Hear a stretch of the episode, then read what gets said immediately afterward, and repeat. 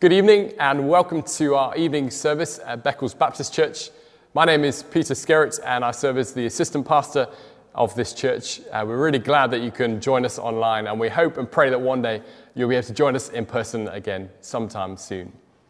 Today, uh, if you didn't know, is uh, considered in the church calendar Trinity Sunday, which is a day where uh, across the globe, Christians and churches alike confess and celebrate their faith in a unique God who is one God in three persons Father, Son, and Holy Spirit. And to start us off and to confess our trust and faith in Him too, uh, we're going to read together the words of the Apostles' Creed, which will come up on the screen. Now, these words, uh, this creed is really a summary, succinct summary of what Christians have always believed. And it seeks to kind of convey the, the, the core elements of, of who this God is and what he's done. And, and it breaks down into a very Trinitarian structure Father, Son, and Spirit. So please read with me. It begins I believe in God. I believe in God, the Father Almighty, creator of heaven and earth.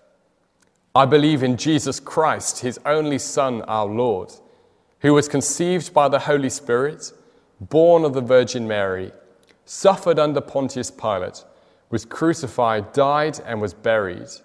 He descended to the dead. On the third day, he rose again. He ascended into heaven. He is seated at the right hand of the Father, and he will come to judge the living and the dead. I believe in the Holy Spirit, the Holy Catholic Church, the communion of saints, the forgiveness of sins, the resurrection of the body and the life everlasting. Amen. It was great to be able to, to confess that faith with the, the Holy Catholic Church. That means the, the universal church across all time, across all places. And so we're going to pray now uh, to this same God that we share. So let's pray. Our Father in heaven, we thank you that you are like uh, no other God uh, that has ever been made known or talked of uh, in this world. You're nothing like we could possibly imagine. And yet we thank you that you've made yourself known in your Son. Thank you that He is the image of the invisible God. Thank you that you have made Him known by your Spirit to us. And we pray that in this time together, as we uh, hear your words, as we hear uh, the Father speak through the Son by the Spirit, uh, we might be drawn to worship and praise. Please make us glad uh, in your works. Help us to see the wisdom of your deeds and protect us from being senseless and foolish. Help us to be wise as we hear from you today. In Jesus' name we pray. Amen. Well, we're going to turn now uh, to God's Word. So please do pick up your copy of, of God's Word wherever it is in your house. Maybe you need to pause right now and go and grab a Bible. Uh, we're going to be carrying on now our series in 1 John which was a letter written by the Apostle John, one of Jesus' friends, to a, a group of churches, probably in um, Asia Minor, so kind of Turkey region today. And we're in 1 John chapter 2, and Mary Clark will be reading for us, starting from verse 18. John chapter 2, verse 18 to the end. Dear children, this is the last hour, and as you have heard, that the Antichrist is coming. Even now, many Antichrists have come. This is how we know it is the last hour. They went out from us, but they did not really belong to us. But if they had belonged to us, they would have remained with us. But their going showed that none of them belonged to us. But you have anointing from the Holy One, and all of you know the truth. I do not write to you because you do not know the truth, but because you do know it, and because no lies come from the truth. Who is the liar? Is it? It is whoever denies that Jesus is the Christ. Such a person is the Antichrist, denying the Father and the Son. No one who denies the Son has the Father. Whoever acknowledges the Son has the Father also. As for you, see that what you have heard from the beginning remains in you. If it does, you will also remain in the Son and in the Father. and this is what he promised us eternal life. I am writing these things to you about those who are trying to lead you astray. As for you, the anointing you received from him remains in you, and you do not need anyone to teach you. But as his anointing teaches you about all things, and as that anointing is real, not counterfeit, just as it has taught you, remain in him. This is the word of the Lord. Thanks, Mary. Uh, we're going to turn to that now, so please do keep open uh, that letter of 1 John. We're going to pray and, and ask God to speak through it to us today. We thank you, Father, that these are your uh, God breathed words, uh, that they, they bear the mark of uh, the human author, John, and the situation he's in, and yet at the same time, uh, they are words spoken from you uh, to us. I pray that you'd use them to make us wise, teach us to trust Jesus, and correct us where necessary in our thinking uh, and in our, in our behavior.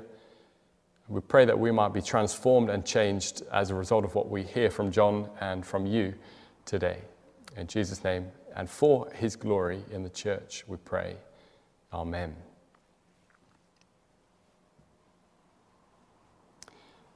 Well, the hours between 4 and 5 p.m.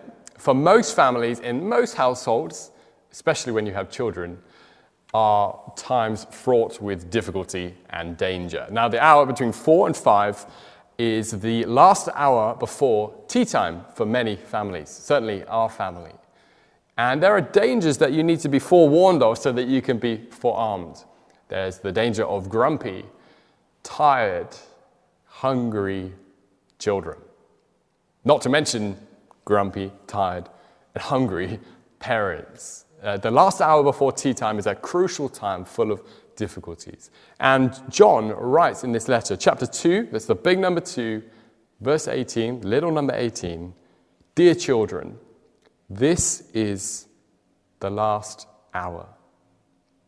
Now, it's not the last hour before tea time. John is saying this is the last hour. If you were to, to put the span of history into 24 hours, he's saying we're in the last hour. It's nearly the end of the age. Jesus is nearly back. Time is nearly up. We're in the last hour. And John is writing to this church and saying, guys, life in the last hour, well, you need to be prepared. These are four things to look out for in life in the last hour. The first thing is this that we're to look out for a revealing departure. A revealing departure. Now, in, verse 19, we, we see that this church John's writing to have seen many in their church depart from their fellowship. In, in verse 19, John says, talks of those who went out from us. These are, these are people in the church who, who were in the church for a long time, and then they just up and leave and, and go and set up camp elsewhere. Of course, they're still saying they're Christians. Uh, we've called them uh, the, the leavers. Uh, they've left the church. And of course, for those remaining, those who stayed behind, the question is should I stay or, or should I go with them? Should I remain or, or should I leave? Am I right? Have I got Christianity right or, or have they? There's a crisis of confidence. And John's intention has been throughout the letter to reassure the Remainers that they can be confident in their Christianity. But it is this departure that has set everything going. But it's not just a departure from the fellowship, from the church that has shaken them. Actually, John is saying that they've not just departed from the fellowship. These people who left, they've departed from the faith. Carry on in, in verse 19. John says this that they went out from us, but they did not really belong to us. For if they had belonged to us, they would have remained with us. But their going showed that none of them belonged to us. Their going showed it was a, a revealing departure. It's not, I mean, it's serious enough to leave a church. That's a, a big matter. But John is saying, no, they've done more than that. They've actually left the faith. Just to, to show you that, John, John doesn't say, interestingly, uh, they left you. It, he's writing to a church. He's not a member of that church. He's not there. But he says, they've left us. they've departed from us. Not just you, the church, but they have departed from us, the apostles, us, the eyewitnesses, us, Jesus' first ambassadors and representatives. And that's a big thing because in chapter 1, verse 3, John has already said this We apostles proclaim to you what we've seen and heard, so that you also may have fellowship with us. And our fellowship is with the Father and with his Son. John is saying, Yet they've left us, the apostles, and our message, which means they've left God Himself. They've departed not just from the fellowship, but from the faith. And of course, this kind of departure continues today. We live in the last hour just as they did, and we are to expect the same things.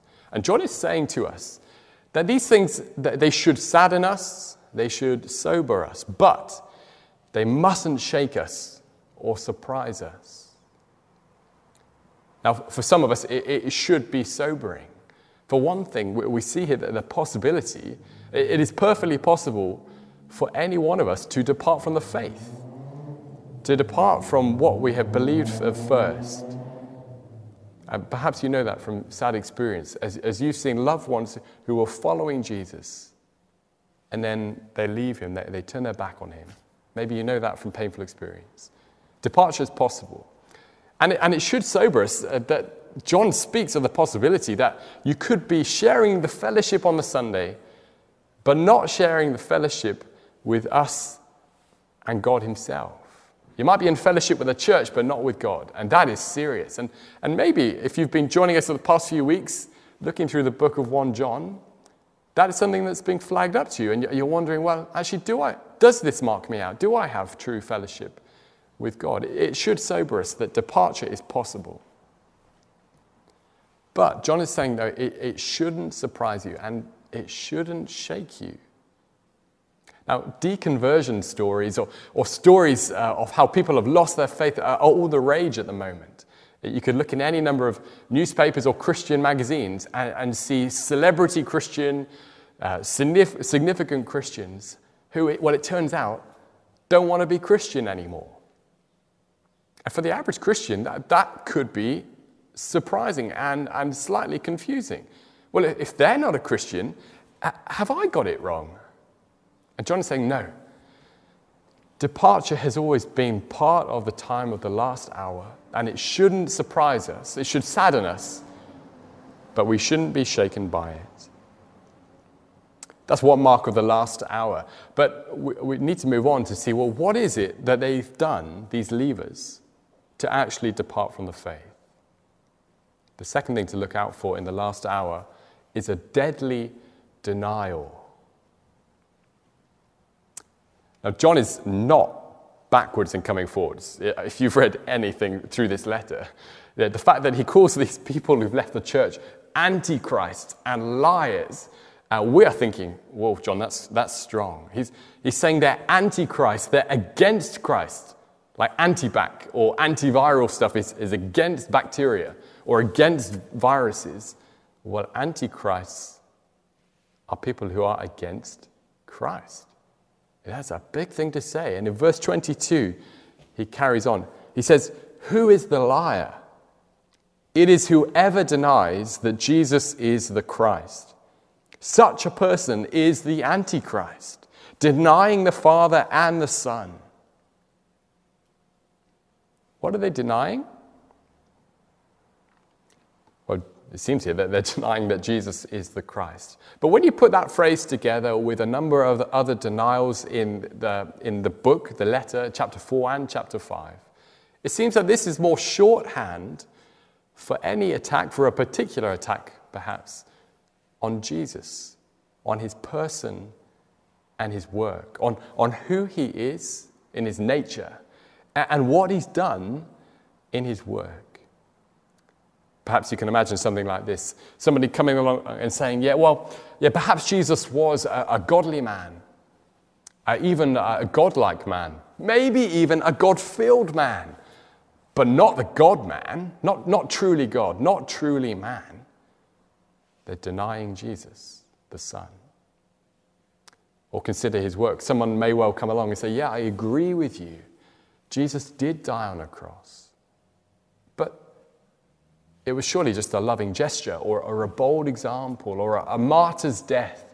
And certainly not a, a penal substitution, a, a punishment swap where he swapped in for us sinners and took our punishment. Do you see what they're, they're doing? They are denying the person and the work of Jesus Christ. And we're told by John that this is a deadly denial, quite literally deadly, because it, it cuts them off from the source of life itself. He carries on in verse 23 No one who denies the Son has the Father, but whoever acknowledges the Son has the Father also. So to deny the Son is to deny the Father. And to deny the Father is to cut yourself off from the source of life. And when you do that, well, what's left is death. The opposite of eternal life, which, which starts now and stretches on into heaven, is eternal death, which starts now and stretches on into hell. And it's for this reason that John is saying this is a deadly denial. It really matters. And, and granted, at this point, uh, whether you're tuning in for the first time or um, actually you're a regular member of the church, I think many of us will be squirming in our seats and feeling slightly like, well, John, isn't this just a, a little bit short sighted? Um, it's a bit exclusive, just, just a tinsy bit pernickety. I mean, what does it matter? If someone says they love Jesus and they want to follow him, well, well, what does it really matter if this Jesus is slightly different to the way that you view him? Well, to answer that, we, we need to go back to an old philosophy conundrum. Uh, you may have heard this, uh, philosophers have argued about it for years. I want you to imagine a broomstick, an old broom that you would use to sweep up the yard. Now, take the broom. After a good bit of use, the, the handle begins to wear down. So you have to change and replace the handle. And, and then uh, your brush is beginning to wear out. Maybe the bristles are falling out, and you need to replace the brush, the broom bit of it. And then you've got to ask the question Do you still have the same broom? Well, I don't care what the philosophers say. They may well say no. Uh, I think you don't have the same broom whatsoever. So you've got a new handle, you've got a new brush. It's not the same broom. Now take Jesus. If you were to change or, or tweak his, his humanity, and to say, well, yeah, he, he was human for a while, uh, but he didn't stay human. Or take his deity, his, his Godhead, he, he seemed really like God filled, God, God empowered. And maybe he was even a God, but not the eternal God not the one true, unique God. That's who he is. Well, maybe then you were just to tweak just a little bit what he came to do.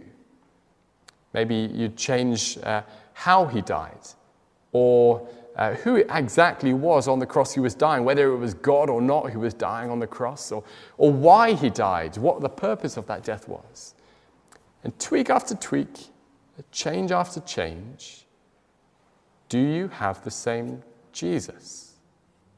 Well, I'm going to say, no. No, you don't. You've lost the one person who can deal with the, the punishment and penalty that every one of us is deserving for our sin against the holy God. That if, if he's oh, only, only truly a man can take the, the penalty for man's sin. Only someone who is truly God can uh, absorb and endure God's wrath. And, and if you tweak any bit of that, well, you lose the whole bundle. You lose a Savior. But the wonderful truth that John is trying to defend, he's not just being negative, he's trying to put this out here and he's saying, no, no, Jesus really is truly man, which means he can represent me and you because he was a man who would take on man's sin. And he was truly God, which means he can actually absorb fully and forever the penalty of a holy God's punishment on sin. And that is great news, which is why John is so desperate to see that anything that denies that is deadly.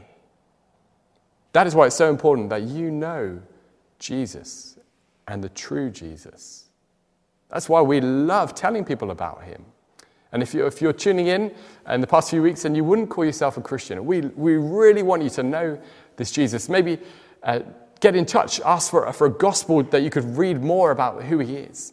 Do keep joining us on a Sunday just to find out more about what he's done. Maybe consider joining us at our new event story. Uh, find out more about that in the notices. But whatever it is, it's really important that you get to know him.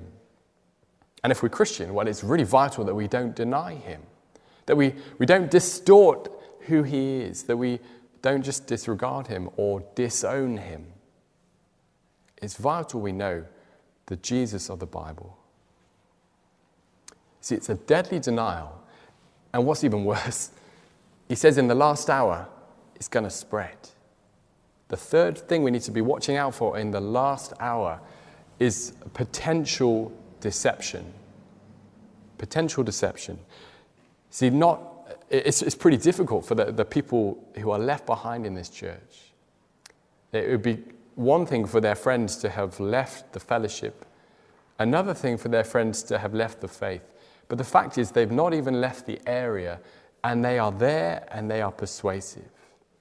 They're, they're not content, these leavers, to just drink down their own deadly concoction of so called Christianity. They're actually actively advertising and promoting and exporting their own toxic brand. And because it's labeled Christianity, wow, boy, is it persuasive. In verse 26, John warns them. He says, I'm, I'm writing these things to you about those who are trying to lead you astray. And it, it is so deadly, but it is so deceptive. It, it's like antifreeze in, in a bottle of wine. Now, I could be wrong, but I don't imagine many people will go to the supermarket, look up a fine glass of antifreeze uh, on the shelf, and then take it home, pop it open, and drink it uh, over their spaghetti bolognese one night with a glass. But label it wine, and many people have found themselves doing exactly that wine laced with antifreeze, but because it's labeled wine, we, we think nothing of it and we drink it down. And again, uh, who here would go actively to a supermarket and think, today I really feel like mm, um, some horse lasagna? Well, no one.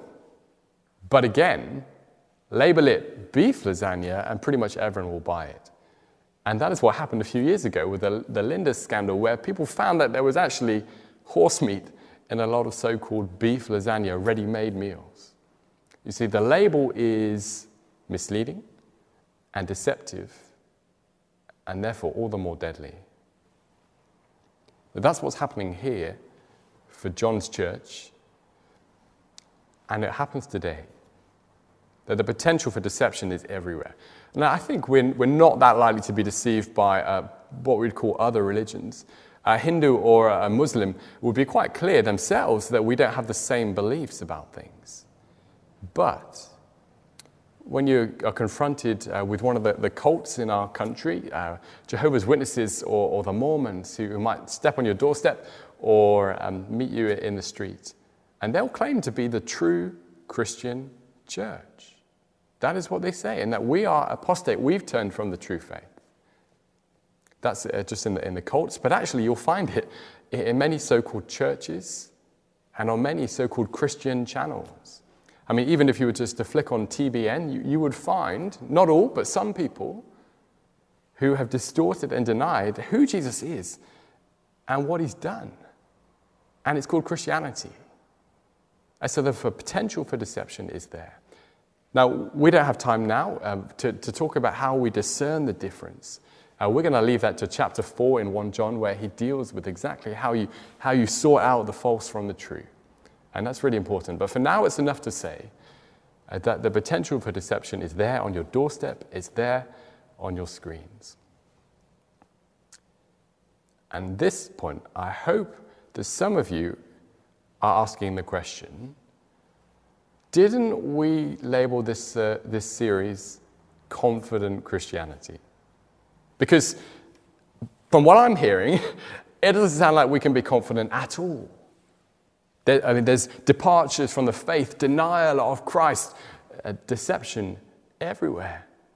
Well, how can we be a confident Christian in a world like this? And John says, no, there's, there's a fourth thing you need to know about life in the last hour. We have a strong defense. Sure, the dangers are there, but we have all the resources we need. John says in verse 24, As for you, see that what you have heard from the beginning remains in you. If it does, you also will remain in the Son and in the Father. And this is what he promised us eternal life. He's got it there. Where, where is your strong defense? Verse 24 What you have heard from the beginning. Nothing new. What you have heard from the beginning. It's, it's the gospel you've already heard, confirmed to us by, by the Spirit you've already received. What is your strong defense? The gospel you've already heard, propped up, confirmed, attested to by the Spirit you have already received. It's as if in, in verse 26, John is saying, Guys, I, I know that there are a whole load of new ideas, right, left, and center, and, and you're wondering which is right. And he says in verse 27, You don't need any new teaching. You don't need anyone to teach you. Verse 27, As for you, the anointing, that is the Holy Spirit, the anointing, the Holy Spirit you received from him remains in you, and you do not need anyone to teach you. Because John's not saying here that we don't need any teachers. Well, what's John doing? But teaching the church. He's not saying you don't need teachers and pastors and elders. He's saying you don't need any new teaching. You don't need their special teaching because you've already got the best teacher you could possibly have the Holy Spirit living in you. Verse 27, he carries on. But as his anointing teaches you about all things, and as that anointing is real, not counterfeit, real, like he, he's truthful. He doesn't tell lies, he doesn't get things wrong. Well, just as it has taught you, remain in him. This is the Holy Spirit who, who remains in believers if you're a Christian and will reassure you of the truth you've already heard. That is the spirit of truth, and so that's his job. He, he convinced you when you became a Christian that it was true that Jesus really was the God man, that Jesus was the only rescuer for sins. He convinced you it was true, and He will continue to bring that to your heart to convince you of it. One writer calls, it, uh, calls the Holy Spirit a constant witness in our hearts, persuading the, the kind of the skeptics that rise up in our heart. A constant witness. And we, and we have the best teacher, as any good teacher does. This Holy Spirit, he, he, he knows the truth. He's well able to teach the truth. He's well able to help us understand the truth. And then, as with every other good teacher, he's able to fully persuade his pupils, to persuade us that the gospel we heard once before when we believed first is true. What is your strong defense in the last hour? When John says it is the gospel you've already heard brought to life, brought to mind, brought to bear by the Spirit you have already received. PPE has been in the news a fair bit recently. Protective or personal protective equipment. Uh, with the COVID 19 crisis, all of our key workers going into hospitals and schools and else, wherever need personal protection, uh, visors and gloves and masks and the like. And so all sorts of expenses and energy have gone into to sourcing proper protection for our key workers. Because without protection, they are vulnerable and liable to death. But with protection, well, they can go and do their job, be active and engaged. Well, what about the Christian? John says you've already got your PPE, your protective equipment, your strong defense, the gospel you've already heard, with the Spirit you've already received.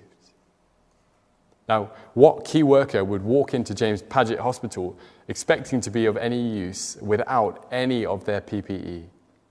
No, they, they know that they're vulnerable and they know they need their protection. And once they've got that, they can get on confidently in their work. But consider the Christian who um, is really just longing after, looking for any newfangled fad or theological idea, is really happy to flick on YouTube and just, or, or, or any other TV channel, and, and watch anybody who calls themselves a Christian, even if it doesn't really sound like what they've heard before. Or consider the Christian who actually loves to stick with what they've heard before, loves to read their Bible, loves to read great systematic theologies. But how often do they pray that God, by His Spirit, would bring it and bring it to bear on their hearts and convince them and assure them of that? Or consider uh, the Christian who is, to be honest, pretty content with a, a childlike faith, um, superficial. And they're a bit fuzzy exactly on what the gospel really is. But they're not that fussed about that either, because after all, God just wants a childlike faith. And of course, that is true. But to my mind, at least, these people, these Christians, are like a health worker walking into the Paget Hospital without their PPE, without their protection. They will find themselves vulnerable uh, and liable to death. And John is writing saying that, there is real danger. The last hour, life in the last hour, is fraught with difficulties. But you're not without defense. And with the gospel you've already heard and the Spirit you've already received, well, you can live as confident Christians in this last hour. John writes, As for you, see that what you have heard from the beginning remains in you. Let's pray together.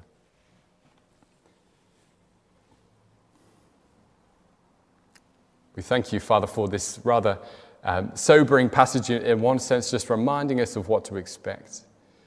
And uh, we mourn when we, we see uh, the results of what, what is promised of departure from the faith, of people denying the true Christ and seeking to deceive others. We do pray against that, that uh, that would not succeed because we long for people to know life in the true Son of God.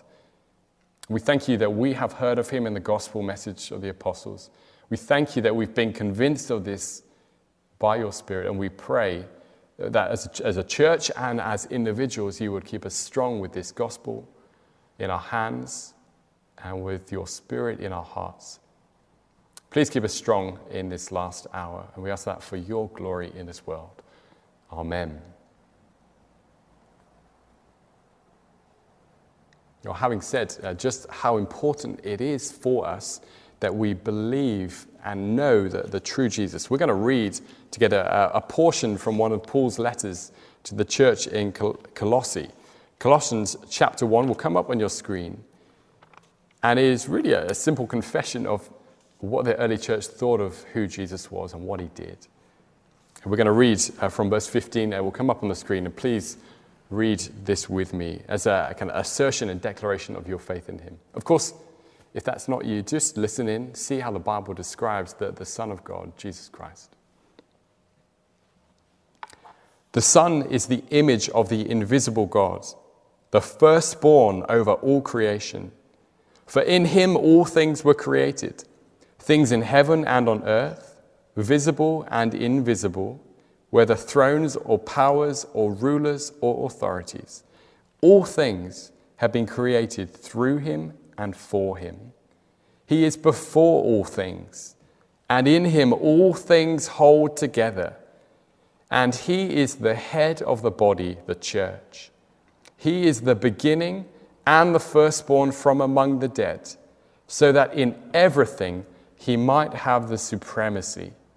For God was pleased to have all his fullness dwell in him, and through him to reconcile to himself all things, whether things on earth or things in heaven, by making peace through his blood shed on the cross.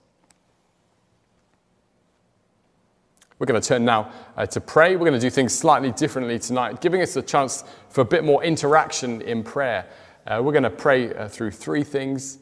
Um, and a slide will come up on the screen just directing you. Uh, we'll have a time for personal prayer at home before I close just by leading us together for that particular point.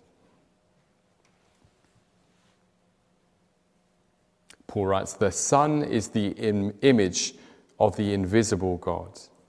We're going to take some time now to adore him for who he is in himself. Pick an attribute, pick a characteristic of this God and praise him, whether it's he's holy or loving, immortal, invisible, or a speaking God.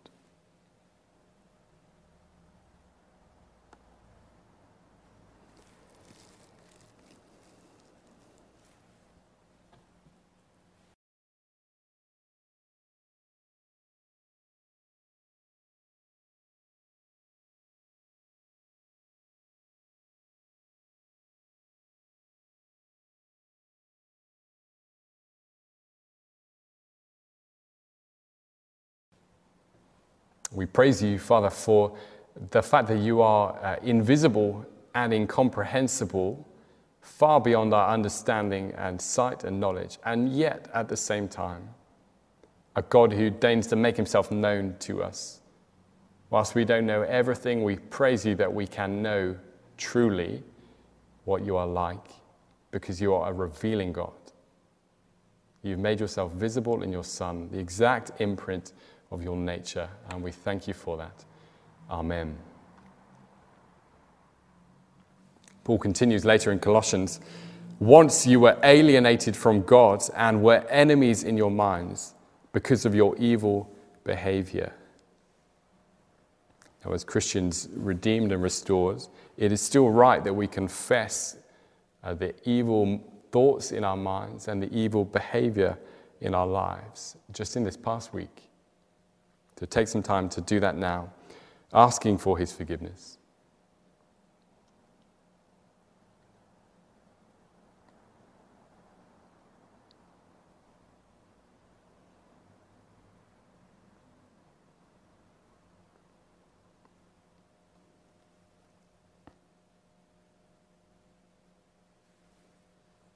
But now he has reconciled you by Christ's physical body through death to present you holy in his sight, without blemish and free from accusation.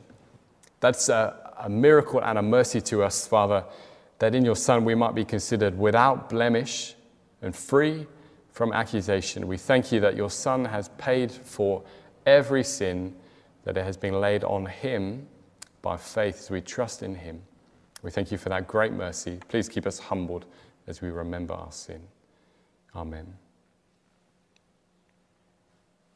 Finally, Paul writes, He is the head of the body. That is, Jesus is the head of the body, the church. Now, ask now for his protection for his people across the world. There'll be a number of countries that come up on the screen. Pray for protection for these people of Jesus.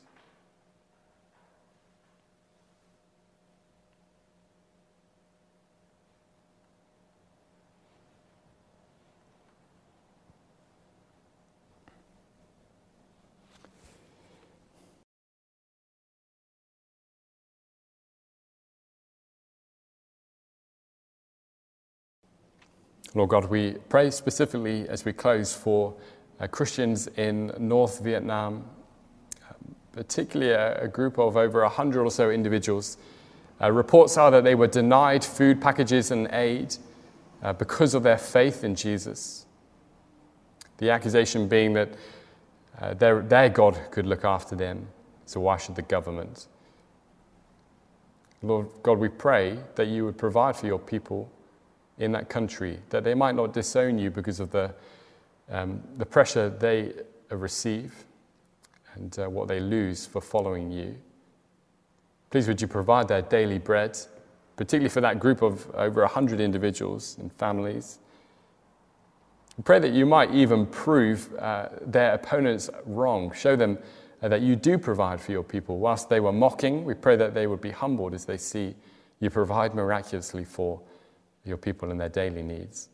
We pray that you'd protect uh, your people in North Vietnam, uh, that you would keep them safe from illness, from starvation, from violence, and just being uh, maligned in society.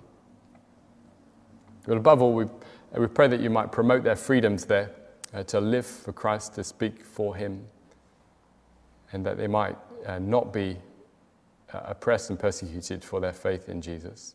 Please use them as a great witness and a shining light in that small region of your big world. We ask that for your glory in Vietnam, particularly. Amen.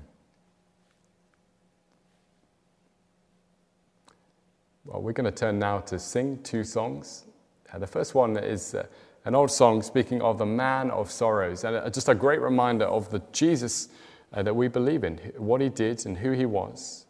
Became a man of sorrows for us. And then we'll sing straight after that, Be Thou My Vision, which is exactly what John is calling us to do, to make sure that the, the God that we believe in, who's revealed in Jesus, is our all and everything, and that he dwells deeply in us.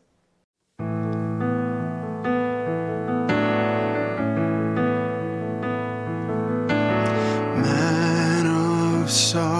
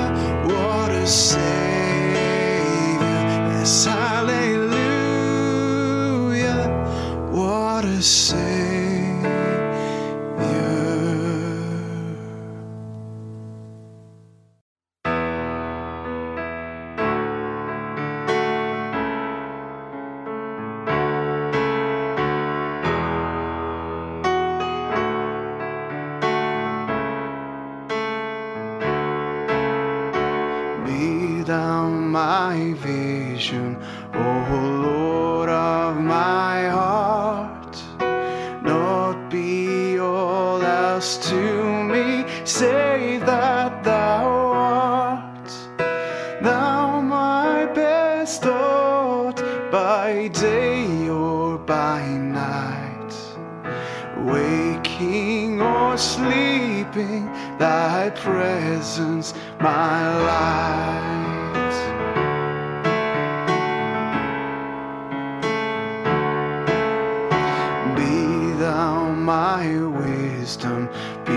Thou my true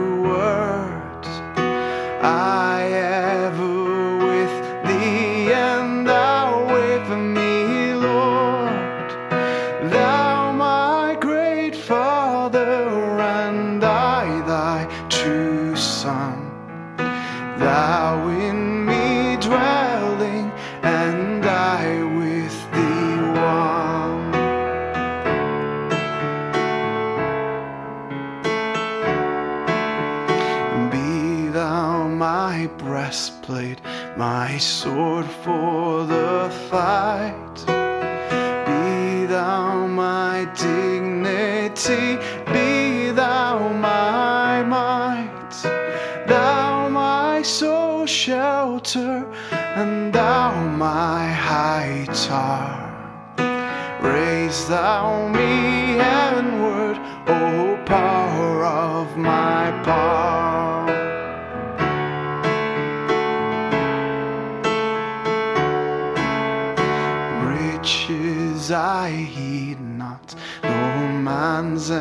empty praise. Thou mine inheritance now and always. Thou and thou only the first in my heart. High King of heaven, my treasure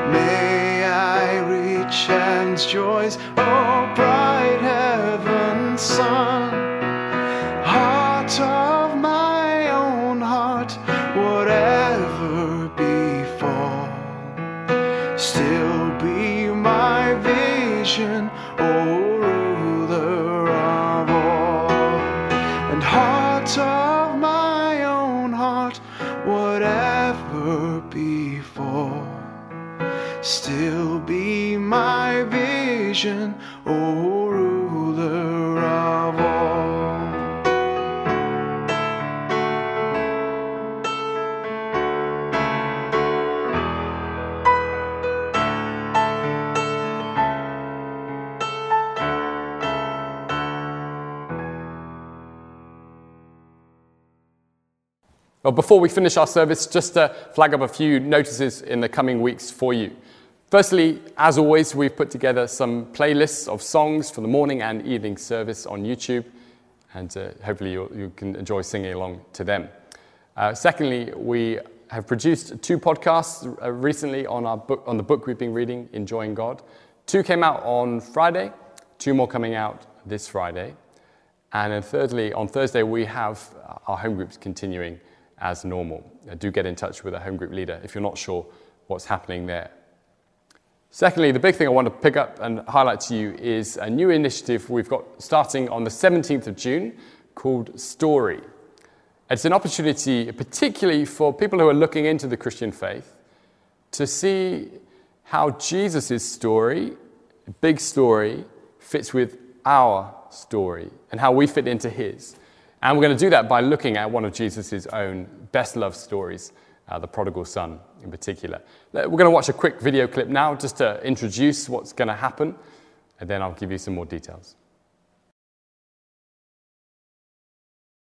Everyone loves a good story, whether it's a romance or crime, horror or sci fi films, with heroes and villains, twists and turns, great feats and great flops. Everyone loves a good story. And everyone's got their own story, complete with heroes and villains, with twists and turns, with great feats and great flops. Now, where does Jesus fit into your story?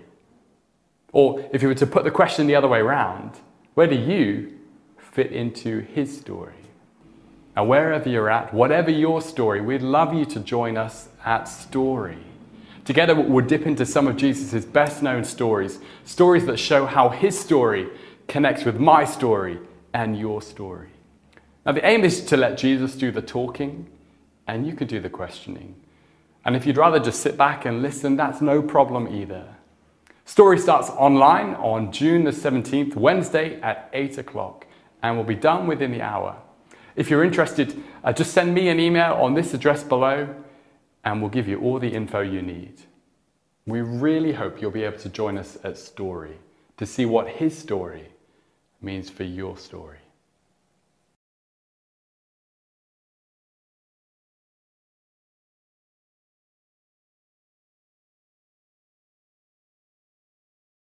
I hope that uh, video filled you in a bit on what we've been doing and uh, what we're planning to do for Story and that it excited you for the, the prospect.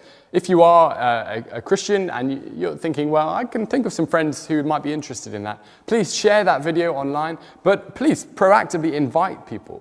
You never know what people might say.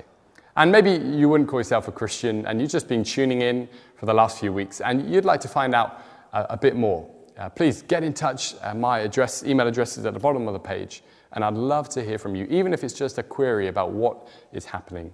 Uh, do join us at Story on the 17th of June. And finally, just to flag up that next week uh, is slightly different. Uh, we were due to have as a church our church day away and barbecue. Um, we're still uh, delighted to have Doug, uh, Doogie Affleck um, come and join us preaching in the, in the morning for us by video. Uh, but in the evening, we are deciding that, as planned, we're not going to have an evening service with the intention that you will be free to go and find a garden somewhere, uh, sit with someone uh, in the church family, uh, suitably socially distanced, and just to share fellowship with one another, uh, not in the formal way that we often do, but maybe in an informal, friendly way. So please think about who, who could you get in touch with? Who could you spend some time with next Sunday evening? To close, we're just going to read some words, a prayer uh, from Paul at the end of Romans chapter 15. Paul says, May the God of hope fill you with all joy and peace as you trust in him, so that you may overflow with hope by the power of the Holy Spirit. Go well this week.